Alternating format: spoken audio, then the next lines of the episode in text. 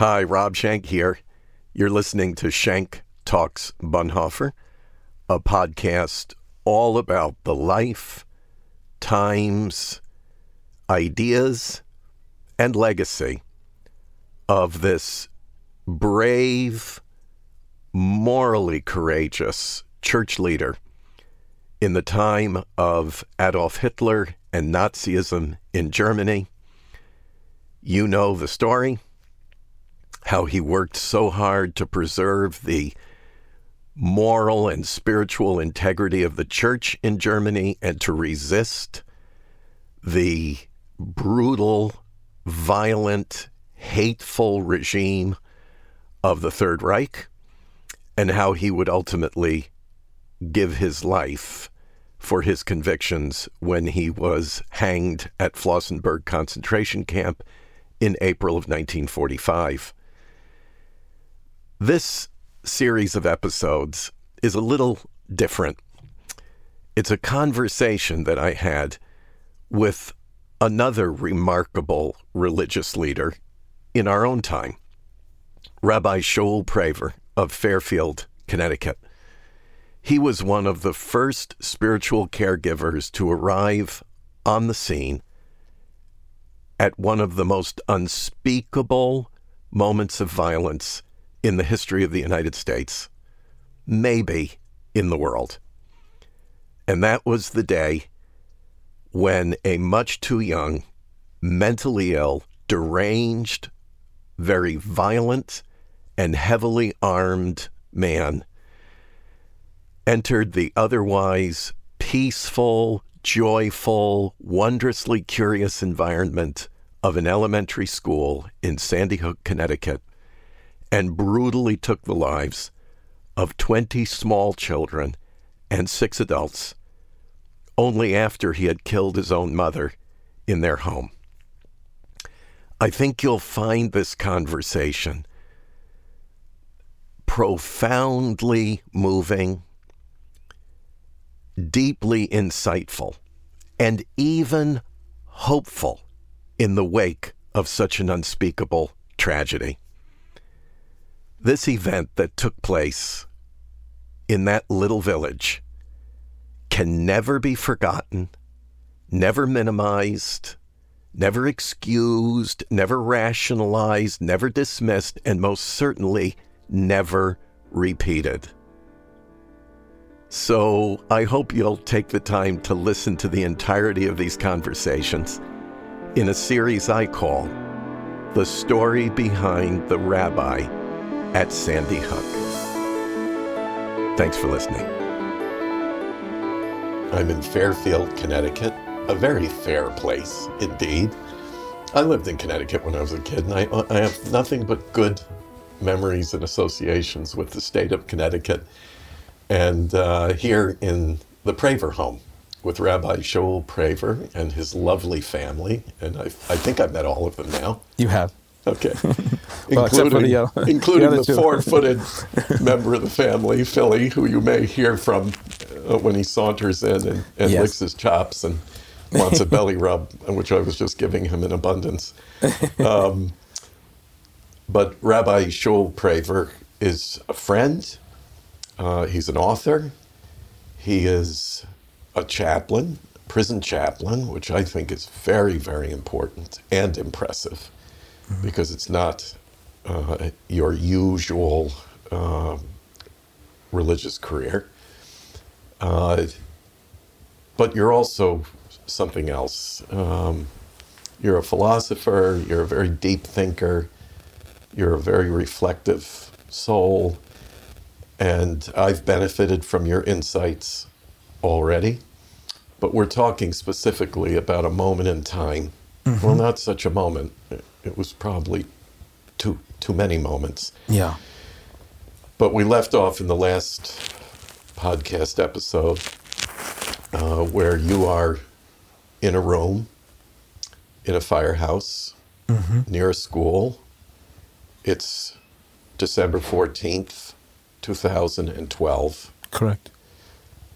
A moment, it's just too too cheap to say, but if we think about the reason it was originally said, well, it it might compare. A, a, a moment that will live in infamy or mm-hmm. should live in infamy. And that was a terrible day at an elementary school in Newtown. Actually, is the school itself in Sandy Hook or Newtown? That was never Well, clear Newtown is me. the town, and, and you might, being from New York as Yeah. we are, you might think of Sandy Hook as the village. Okay. Yeah, but it's under the incorporation of Newtown. Right. So, Sandy Hook Elementary School, and um, just take us back there to that room. You're standing So- there as a rabbi, to at that time to a congregation, and some of your congregants are in that room. Right. Uh, one of my, my congregants, the Pozners, are there.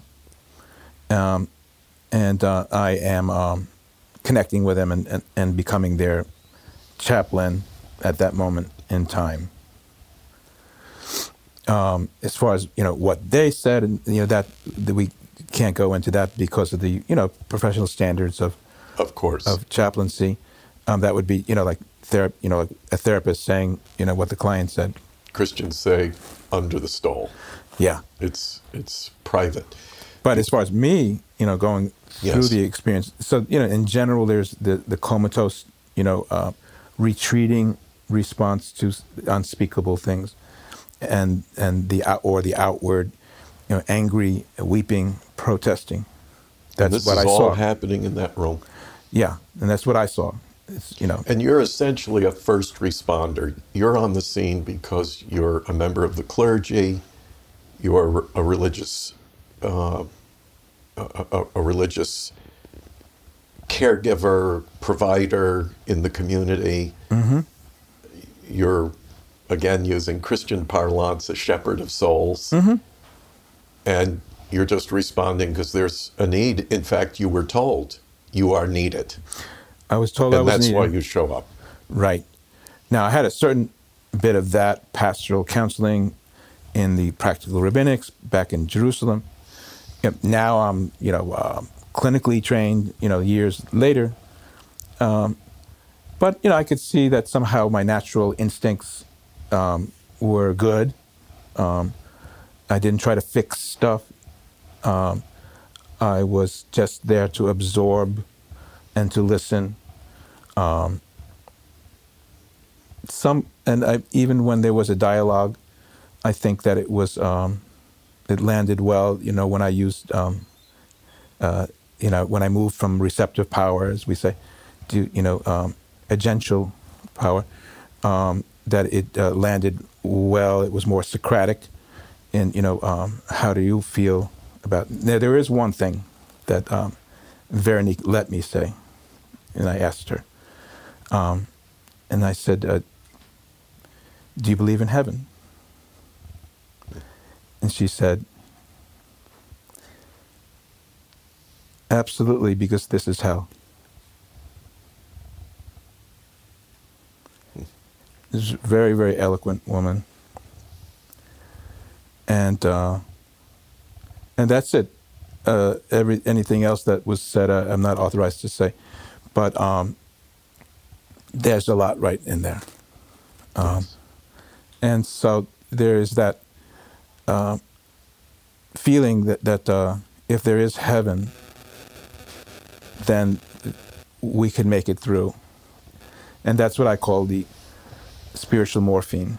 And as, as chaplains, you do want to get to what um, people turn to for strength. And if you don't want to impose any um, faith, but if there is a faith that the um, the patient or the congregant, the uh, parishioner has told you about, you you might that might be a reasonable invitation to ask them about uh, what they think about these kinds of things, and um, an open kind of question. And if they go there, then you can go. They're giving you uh, the contract. You're go. essentially traveling with them, not Right. asking them to come and travel to you. Yeah, or if they say, no, I don't want to talk about that, then of course you don't go there. Yes. But um, a lot of people do want to go there. and and that is um, spiritual morphine, and um, because you know Marx said that religion was the opium of the masses.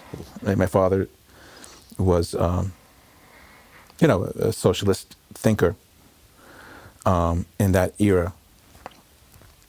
But my commentary was that, well, if religion makes you feel good, it doesn't mean necessarily that, that it's not true. What makes you feel good doesn't exclude it from being true. It could feel good and it can be true.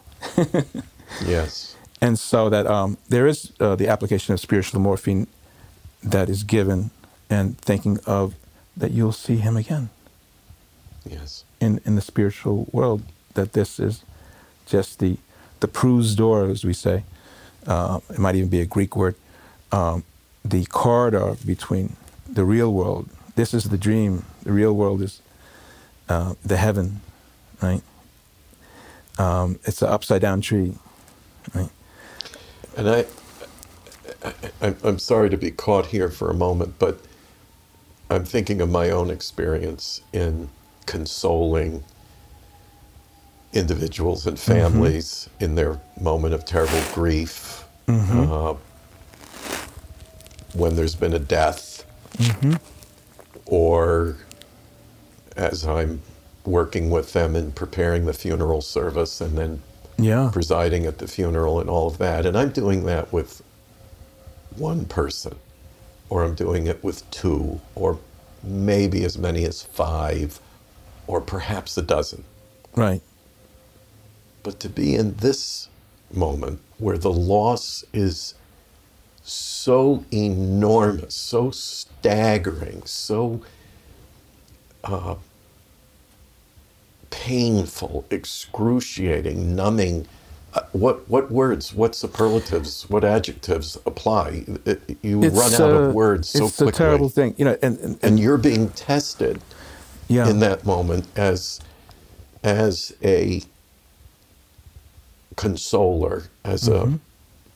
a, a, a shepherd to deal with the impossible. Yes, it's, there's no, the there's, there's nothing possible about this. There's nothing, it's impossible. And you can't fix it. Um, but you can listen. You must have done a lot of listening. You know, all the good that's happened is forever. That's a Frankl approach. That all the good that's happened is locked in. No, you can't take it away. It's happened. It's permanent. It's in your heart. There's that. there's a um, certain kind of approach. He puts it in fancy language, but that's a powerful concept. That all the memories, all of the um, great things that happen, you know, with people that we love, is like in a jewelry box in your heart, and you have the key, mm. and you could open it whenever you want, mm. and no, it can never be stolen. Mm. This is comforting, generally. If you have an except, you find an exception, okay, so be a smart chaplain and, and go on a different course, but generally. What, what, what's, what sustained you in that moment? I mean, as you're saying, it's an impossible situation. The scale of it, the enormity of it, is beyond, I'm sure, what was ever suggested in your rabbinical training, your rabbinical formation, right. even in your professional um, training in, in counseling and psychology. Uh, you know, did anyone come into a room and say, someday you're going to be in a room filled with parents whose children have just been murdered in a classroom? It would sound so absurd. You'd right. say that's that's so hypothetical. No, yeah, it's that it's happen. nonsense. Right. right.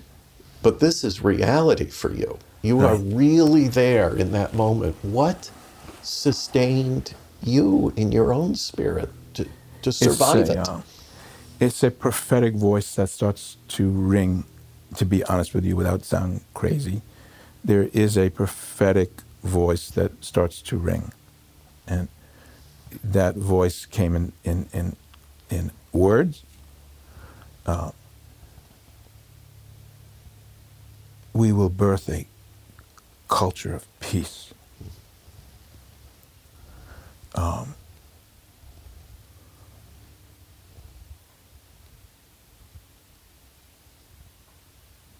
I'm here with you now for a reason.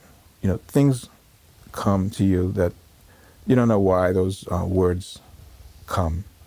You know, I wrote it in the in my account, um, which I'll, I'll be self-publishing. I, I've been trying to publish this thing ever since I finished it a couple of years ago.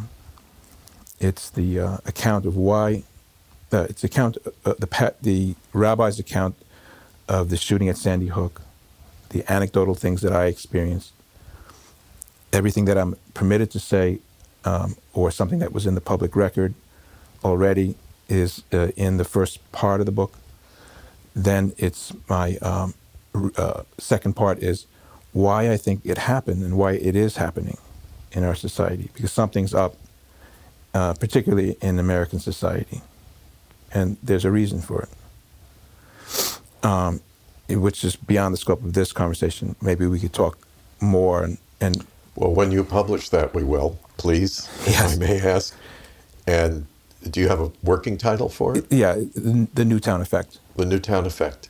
So, just for our podcast family, we'll keep you informed about the schedule of publishing on that. I know you're thinking like I am right now. I want to read that. Yeah. So, yeah. and maybe I'll sit with you again, or we'll do it on the phone, and we'll talk about that. It's um, all written. I mean, I got as far as getting an agent, which is hard to get, and I tried to, you know, publish it for a number of years, and so now I've turned the corner, as I, I mentioned, you know, when we were driving over here, that I'm going forward and I'm publishing under uh, Rabbi Rock Media Press, and um, so I have about four. And folks will be able to get that on Amazon. Yeah, be all Amazon okay. self-publishing and websites. Yep. Um, houses of worship, that kind of thing. Um, but the prophetic voice wakes up um, in these kinds of situations, and that becomes a a hope for something in the future that will be uh, more beautiful. And I think that's what prophets do in, in times of um, great, great tragedy. That you, you need to give that uh, prophetic voice of how it can be. And, and, and, I'm not trying to say that I'm a prophet, because I think it's a human um, reaction of all. We all have a prophetic voice that um, speaks at different times maybe that comes out more when you when you are subjected to a tragedy such as uh, Sandy Hook. Um, but we all have have that um, that prophetic voice. You know, the American Indians. What did they dream? The Quanah Parker um, of the uh, Comanche, I believe, tribe. You know, spoke about a time when the uh, you know the buffalo will come back again, and and, um, and the grasses, the, the hills will be filled with grass, green grass again. You know, projecting a positive, utopian image at a time of genocide. All the prophets, the greatest prophets, you know, come at times of uh, great crisis in the society. When their lives are in danger, when they're in prison, when they're in the uh, midbar. The word midbar means the word. The word comes in the wilderness. Um, so, but it's not a, uh, a fantasy. You know, maybe uh, the buffalo will come back in a different way. Maybe the buffalo are a, uh, a symbol of uh, thriving. You know, um, that we need to reinterpret the uh, the vision because the vision was given at a time and a place and a setting, but it has a broader shelf value, a broader meaning for the generations, and that uh, Newtown does not want to be remembered as the town of the tragedy. We want to be remembered as the town that gave birth to a new and kinder world. That's what we want Newtown to be. And sometimes things break before new things grow. If you didn't know what happens to a seed, you would think it was terrible when it cracked. And then when it sprouted a green shoot. Only then would you understand that it wasn't terrible that it cracked. It's hard to say things like that, that to general prophetic concepts to people that lost loved ones. So that's why sometimes hmm. I hold things like that back. But I, I think it's true, though. As, as sad as it is, and nobody wants to be that the, the victim of the broken seed from which that was used, the the broken shard. You know, nobody thinks of themselves as, as being the shard, the broken seed that had to occur to bring about a uh, seismic change in the society. There's a gospel passage that comes to mind when Jesus said, Unless a corn of wheat fall into the ground and die, mm. it, it, it, cannot give mm-hmm. growth. Right. Uh, it can't give life. Mm-hmm. And it would seem to apply here. But what a delicate balance for you in that moment to be listening, uh, absorbing the pain and anguish of others, and speaking prophetically, doing both. That I'm not speaking it. it it's coming down to me. Mm. She's telling me about, and then it's coming when when I'm looking at her. That's when it's happening. I'm writing it down later. I see. I because see. I, I, I couldn't say that to her then. Okay. maybe I wouldn't ever say that to her. Right. I see. I see. It's being born in that moment. Yeah. But not being delivered. Right. So it's being conceived, but not delivered in that moment. Yeah, a lot of things are going on at the same time. So I could be ah ah ah with you at the same time that something else is speaking to me. Wow. I, I will tell you, it's exhausting to just listen to you recount it. I just think I know the demands of of spiritual service and care and ministry, but to think of it in tectonic dimension, right. and and there you are. So, what happens in that room and after that room? It's I think of it as like you're the shock absorber. There's an energy that happens you know, I mean, now the governor comes back and he makes the announcement, and he can't even say the words. He can't say the D word or the K word. He says, I'm sorry that um, you will not be reunited with your children tonight. And the people, you know, calling out, you know, what does that mean? What does that mean? You know? And he doesn't change the line. And then and he has to leave. You know, just I'm sorry, I'm sorry. And um, and he leaves. And he leaves. But you remain.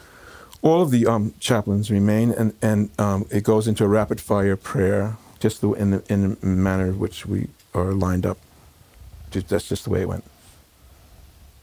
Uh, one person started, and then the next person, next person, next person. And then scattering out the anger. No, they, that's ridiculous. That's BS. He just ran away into the woods. What do we do now? It was so hard to bring her into the world. And now this. And you know, different things that you're walking around and you're hearing. And um, there's, there's no words that are spoken. When you're just listening at that point, it's not the time to talk. And you're just um, body language, absorbing it like uh, somebody jumps on a, a bomb to absorb the, the, the impact.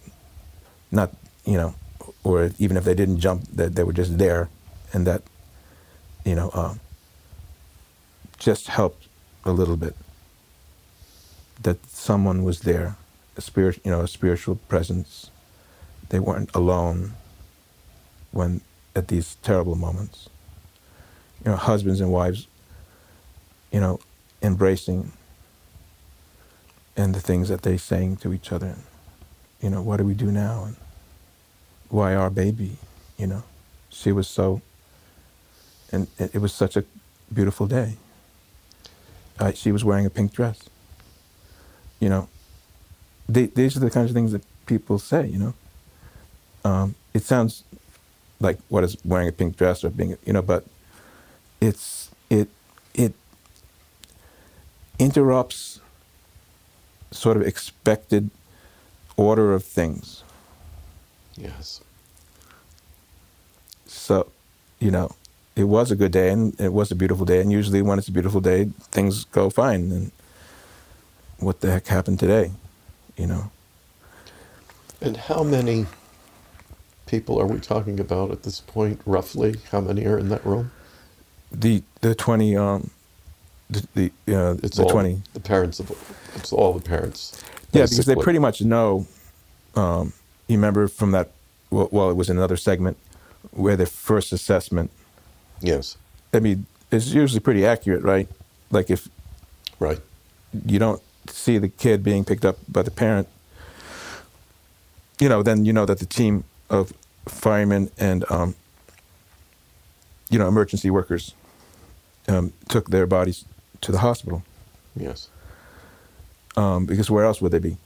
So Right. so, but they have to get more confirmation before they make public announcements.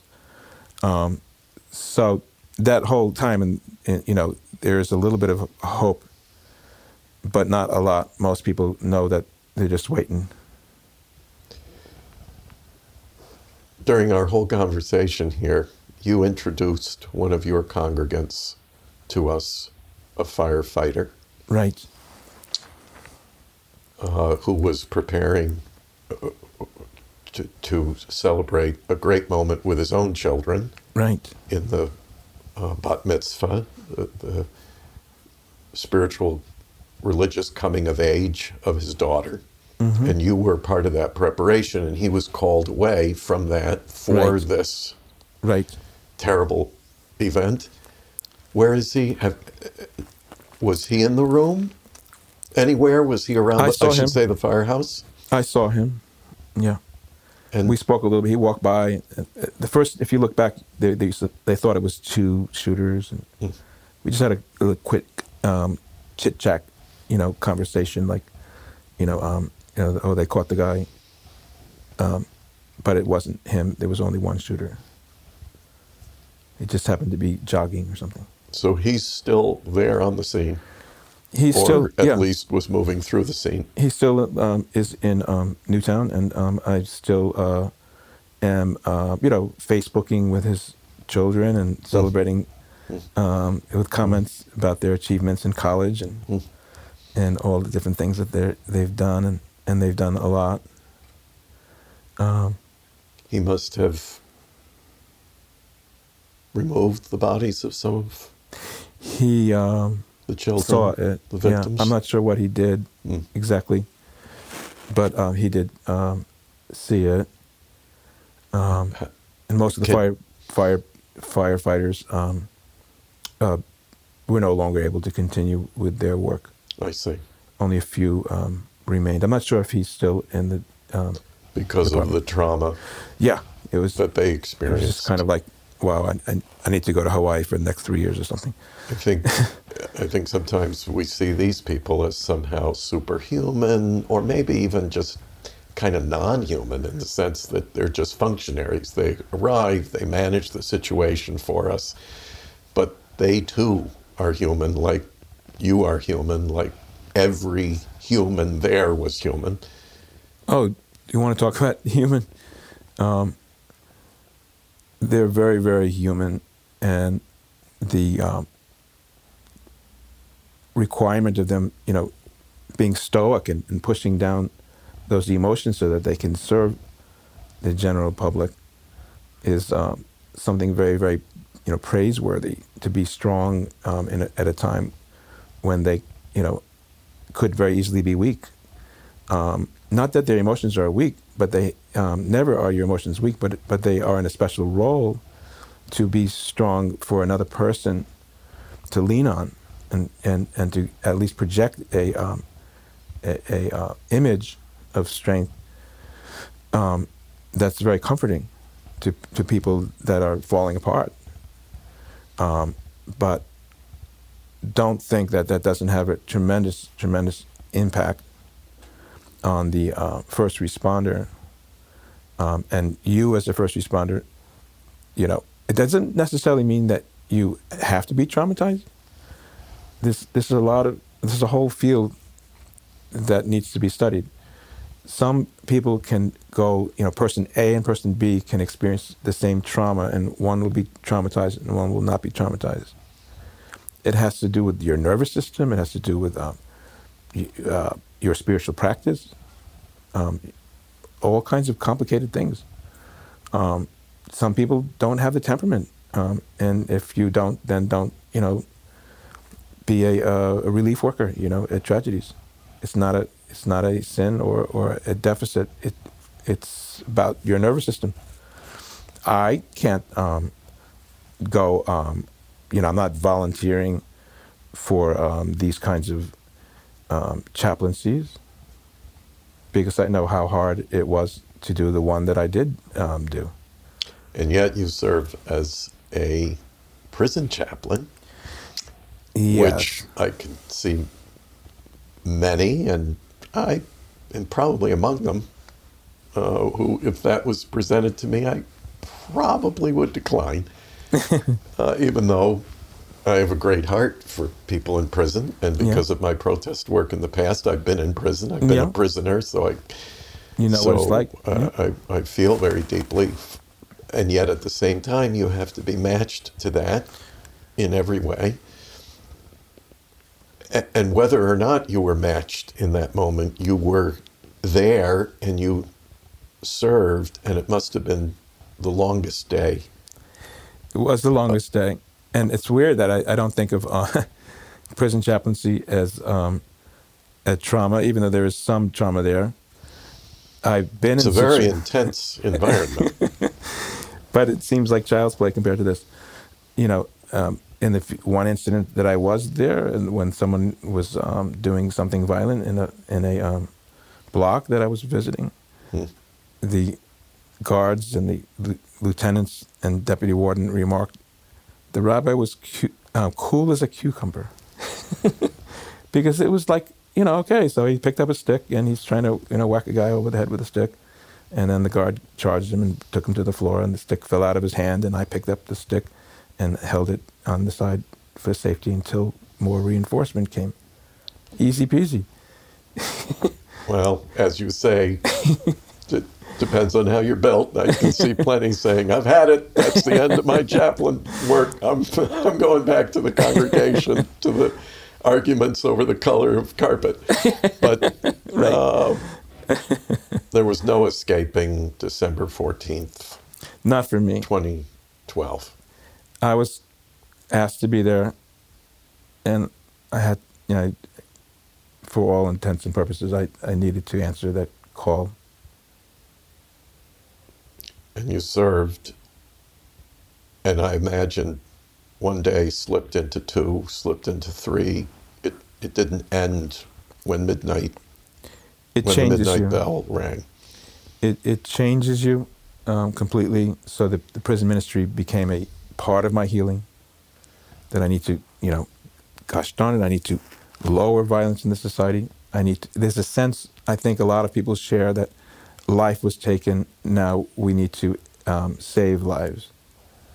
That somehow that's the um, kapora, the the atonement. Um, and you know, even in the, the Jewish faith, if you steal, you know, a cow and you um, slaughter the cow, you got to pay back, you know, four or five cows. So, I say that about human beings. When life is and blood is shed, we have to, you know, save five lives for every life that was taken. But saving lives is a tough business because you save them, so you don't really, you can't keep score. You don't really know who you're saving. But if you're moving in a certain direction and you're, you know, helping people and um, getting them to think in a, a more uh, spiritual way, uh, about the sanctity of life, um, about their own self-esteem of what their life is worth. Start with that. Um, you could be pretty sure that you're saving some lives, but you'll never really know. But you don't do it for the reward. You have to do it in, um, and that gets into the, the Love Zap book, which will come out. You only love Zap people when you do it in absolute humility. No uh, reward, no hope for reward. Yet the rewards are very great. It's a paradox. You have to um, just do it uh, for the sake of doing it. In, in the Torah, we say lishma, for, for the name, for God's name, for God's holy name. Just do it. Do the right things. Be God's messenger. Be God's um, tool. You know, let God work through you. Um, don't try um, to make um, a name or an honor for yourself, even when you might be making a name and an honor for yourself, because those are necessary for the ministry. But the moment that you actually stop doing the um, avodah, the the um, ministry, at, in the acts of ministry, in absolute humility, for the sake of God's name, um, that's the moment that that the, the it's the spirit's gone. It's all gone. I, I have an abstract sense of it through uh, quantum physics that you know light is a is is a uh, a flow. It is it's a, a wave. But when you try to uh, measure it and view it, it turns into a particle. The moment that we look at ourselves as ah, huh, you know, I did this, I did that, you turn into a particle. You're no longer part of the, the wave. You're no longer connected with the bigger picture. So even as we're building ministries and we have to have websites and we publish books and we put our names on them and we call ourselves doctor and, and rabbi and reverend. Okay, okay, that's just you know what you have to do in the world of, you know, um, society, right? To, in order to get an opportunity to speak to people, right? To, in order to speak in this podcast, right, before a congregation. But you know, it's just nonsense. It's just the nonsense that we have to do um, as being part of the human tribe. But the actual work m- must be done uh, for the sake of God only. That to be um, because we love God's love. That we connect with that impulse of God that God has to bring life into the world, to to give the spirit of life in a person. That's um, God's love. And that's so alluring and it's so delicious and it's so blissful and so pleasurable. That's why we like religion, you know, because that's the real, that's the Shekhinah, that's the, uh, the, the presence. So just do it for all that good stuff, right? Not for anything else. So, so it's a hard dance, you know. You have to do the um, the public uh, face of it, but um, uh, to be a real ser- servant of God, real minister. And you did do the public face of it, even in the aftermath of this. The, the, the, the giving to me is almost incomprehensible as how much you must have given of yourself in the days, the weeks, the months that followed. I know you presided at at least one funeral. Correct. one yes. of the children. And your people were so deeply, uh, whether they were traumatized or not, they felt the impact of the trauma. The whole community did here. Yes. The nation was feeling it. And in all the aftermath, the President of the United States shows up here. Yes. And mm-hmm. you offer a prayer. Mm-hmm on the stage with the president as the entire world is watching, not just the nation, but the world is watching this uh, live in real time, in raw mm-hmm. emotion. We were talking a little bit before we sat down together with the microphones, and yeah, you just mentioned how raw this thing was. There's no production. There was no rehearsal available or to be done and what people were seeing was the real thing. Even the president of the United States break down and and weep. And you're Yes. on that stage. So there you are, the rabbi called upon at a very solemn moment in the national and international spotlight, still giving of yourself, walking that delicate balance, balance and Right. paradox. Right. But can you tell us about the aftermath? What was it like Well, first, to be, you know, brutally honest with you, it's, you know, it's it's very um, gratifying, you know, when when um, all of these news um, outlets, you know, CNN, MSNBC, ABC, everybody, the whole world wants to, um, you know, Rabbi, Rabbi, Rabbi. You know, I'm going to be honest here, you know, because I, I'm into clinical chaplaincy, so we get into, you know, what's really going on, right? So there is um, an ego that we have to be careful of when we're in public service, which I'm more aware of now afterwards, you know. So, um, and then there's a phenomenon of where the media comes and lifts you up, wants to hear everything you have to say, and then spits you up. So you were like, you know, you know, sliced bread. You know, you're gold for three, four, five months. You know, and they're always uh, you're always on, and, and it is gratifying. You have to be we have to be honest with ourselves. Yes. And I don't think, think there's a person that wouldn't be gratified by it, unless they're you know terribly uh, shy or something. Um, and so that's a lot to um, keep in check. And then there's a certain you know psychological thing that happens when you are spit out. You know, Yes. When they're done, when they're done with you, right? it's no longer a story. Right. And then there could be like, oh, you know, now you only want me, you know, to connect you with them, you know. Um, and you're not even interested in this story about how they're rebuilding their lives, you know. Yes. Now, this we're talking about what happened, but for a different reason. There's a minister, a minister, a minister reason. It's not just gore, you know, for the sake of uh, And I want to get there right, soon because that's really kind of the whole purpose of the exercise. um, Right. Is that this thing is not over. It's it will over. never be over. It may not provide an audience for media. Right. Maybe not even for this podcast. I know Who plenty of people Yeah. say, I don't want to hear about that. right, I, I, I, that's, I don't want to hear about that. I don't want to Right. listen to anything about that. right, So uh, this may not be our most popular podcast for that reason. This is we're talking about human pain and anguish and suffering and ugliness.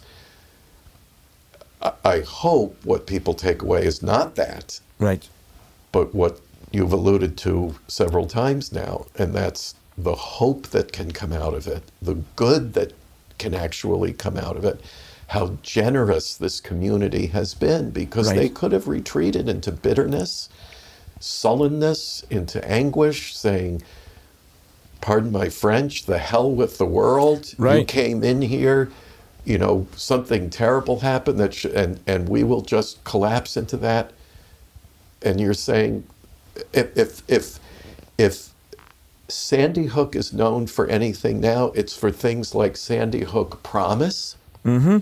I was with the folks just before coming to see you yeah, last night in Washington D.C., where I'm Yes, located. yes.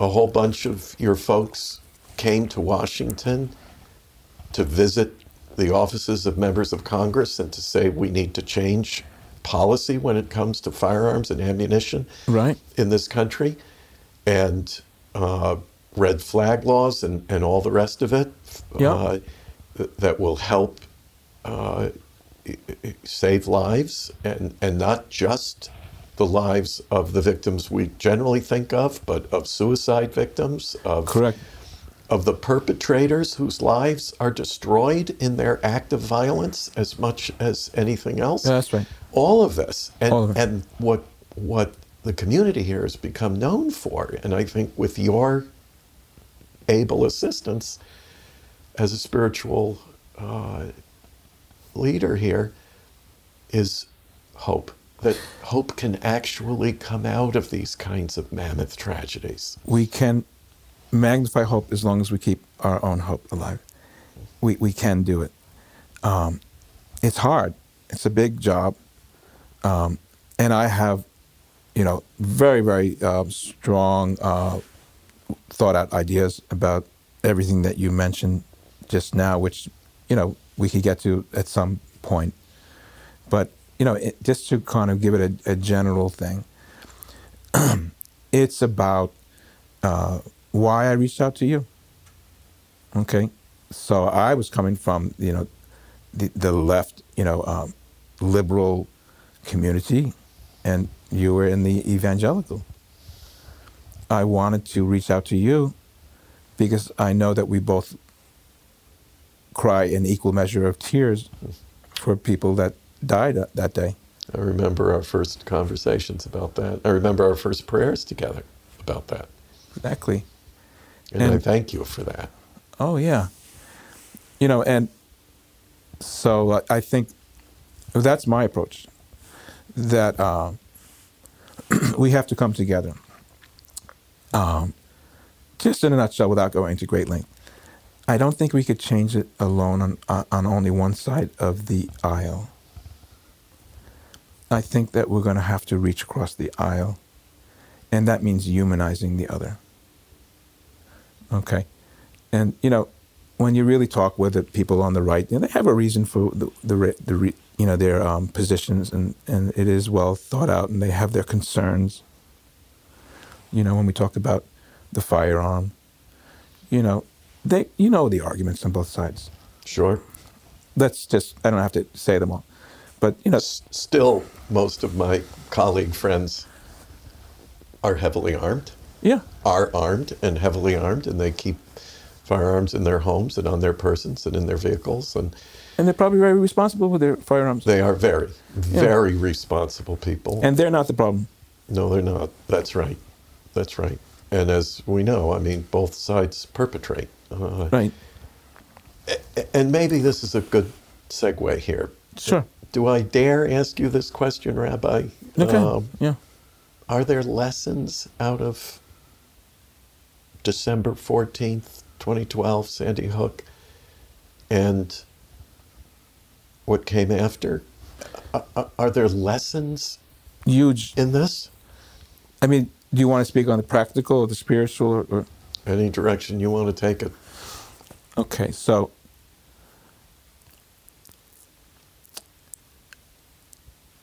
you were at a um, an event, and those are my people, and I want safety.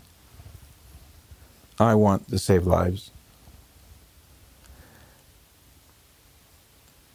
I don't think we make any changes though when we don't reach across the aisle and really listen to one another. So I'll just give you one anecdotal thing. There was a demonstration. It was in front of the um, the shooting academy, the sports shooting academy in Newtown, which is the second most powerful. Um, maybe I'm getting the name wrong, but it's the second most powerful um, gun lobby in the country, be, behind the NRA. And so we it came and we uh, protested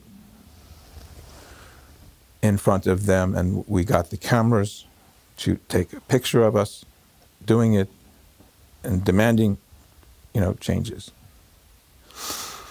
And something was wrong about what happened, and I couldn't quite put my finger on it. Everybody else got in their cars and they left after the um, the event. And I'm sitting in my car, and I'm saying, "What's wrong? What you know? What's missing here?" And I pray, and again, that little voice get out of your car and go knock on the door. And I go and knock on the door. I think the guy's name was John. John, hi. It's Rabbi Praver. I know I, I was here before, but I don't think anybody asked you to have a conversation. Um, do you think we could talk?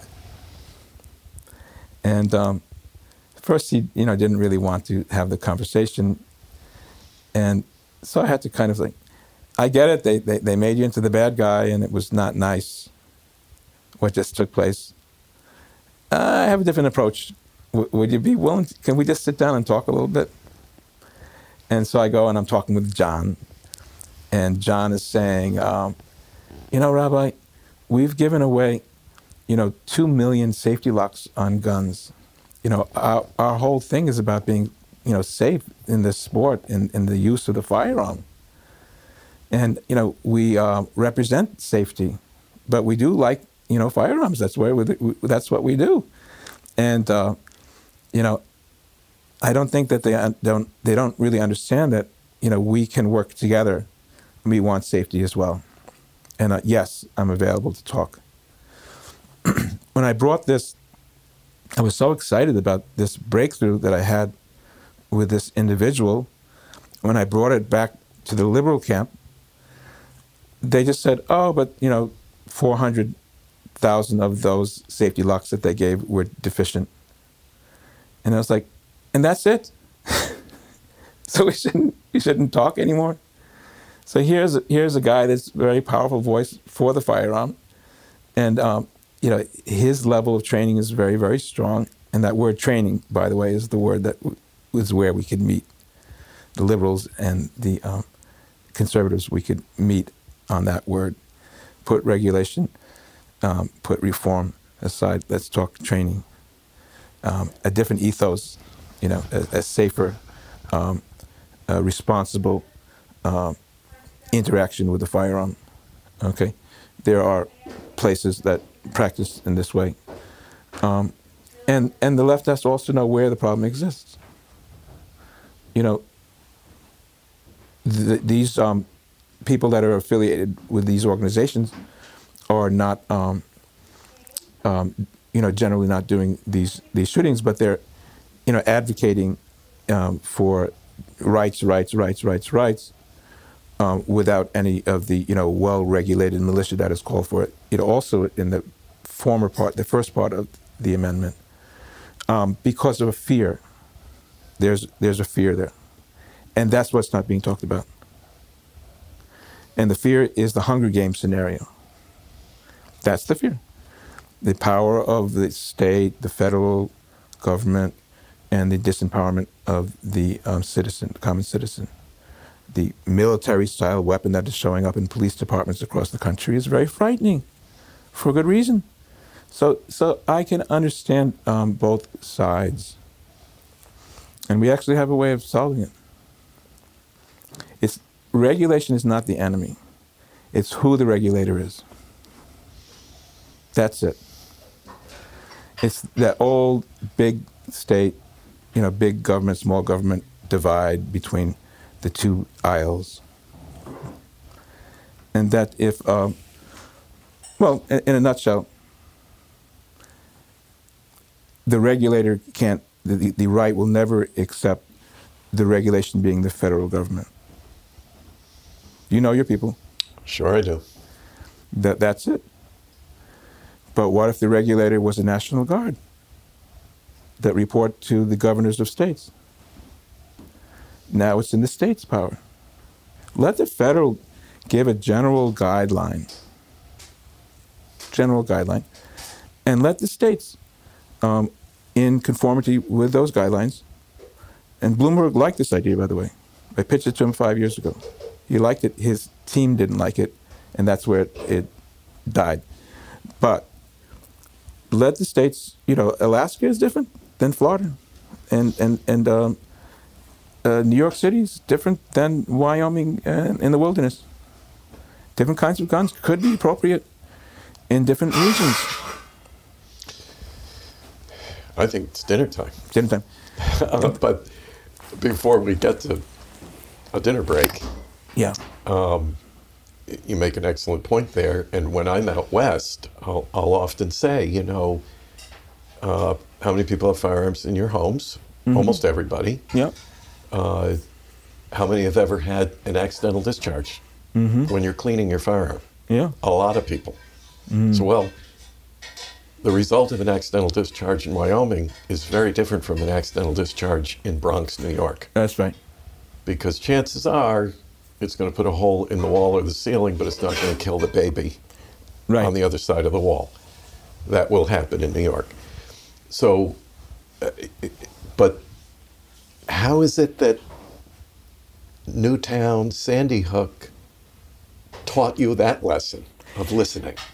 Well, I To the other. I started out with the organization, you know, these different organizations that formed, and then I went and I talked to different people in in Congress, and the, the thing I learned, I began to see that you know my cultural attitude towards the firearm being from the Northeast um, is quite different and I began to learn more and study more. And the more that I was open and loving, right, the more that I realized, you know, hey, this is a guy I could work with, but he's afraid. And so, um, what he's afraid of is is, and not too many people like to say it because it makes us sound or us or them um, sound paranoid or something. But I, I do think that it's it's the um, the uh, the Hunger Games scenario of, of somehow uncontrolled power in, of the state gets out of control, yeah, out of control, and and There, there was a time when people on the left were very afraid of the federal government and very suspicious of the federal government, right, particularly of agencies like the FBI and the mm-hmm. CIA right, and other s- clandestine security agencies and the ATF and others. I mean, it's not just one side being afraid or the other. We each have our fears and they shift and change. And this is one of the reasons I think we can't forget Newtown and Sandy Hook and December 14th, 2012. Not only because precious lives were lost, families uh, were devastated, a community and a nation and maybe a world traumatized, at least scandalized right, by such a thing. And the magnitude of it just can't be compared to anything else. It's not just another mass shooting. right. There's something The age and the- quality to it, yes, an age, a texture, a, a meaning, a, a magnitude that is, is just not easily compared with something else. It's every every such tra- such tragedy is unique, but this is unique in a unique way. yes, So, and and and the lessons that it can teach us, and the and what can come out of it, I think, are equally unique. They are unique, also, and that's why I, I can't wait to read your yeah, book yeah, uh, and for folks to respond to these podcasts, and I hope you will. I hope you'll post your own comments, send me emails, whatever. Um, let's have a, a national conversation. Rabbi Shaul Praver, you've been enormously generous with your time. Your family has been even more generous. They're in the kitchen trying to live their lives while you and I hold this house hostage to the to the recorder. So you've been all the Praver family has just been so kind and generous Don't forget Philly too. to our podcast family and and and Philly here is Dog. is uh, the, the the beautiful dog who gave so much as as a um, please the term again the comfort dog, comfort dog Newtown uh, comfort dog. during the time of trauma here. And it's just all such a beautiful package. And you've shared it with us in our podcast family, and we'll always be grateful to you for that. And you're going to hear from Rabbi Praver again because we're going to sit down and talk about his upcoming book, Love Zap, which I just love. And I read it. I read the pre release uh, manuscript, and it's just beautiful and and you'll think that when we talk about it and later when you read the book and this rabbi can be your rabbi too so let, let's adopt him as our rabbi rabbi praver our bonhoeffer institute family rabbi thank you Thank for you, all the Reverend time and my friend and colleague, I uh, really admire you. Thank you for everything you do. As they say south of the border, igualmente. We're in a mutual admiration society. Thank you, my friend.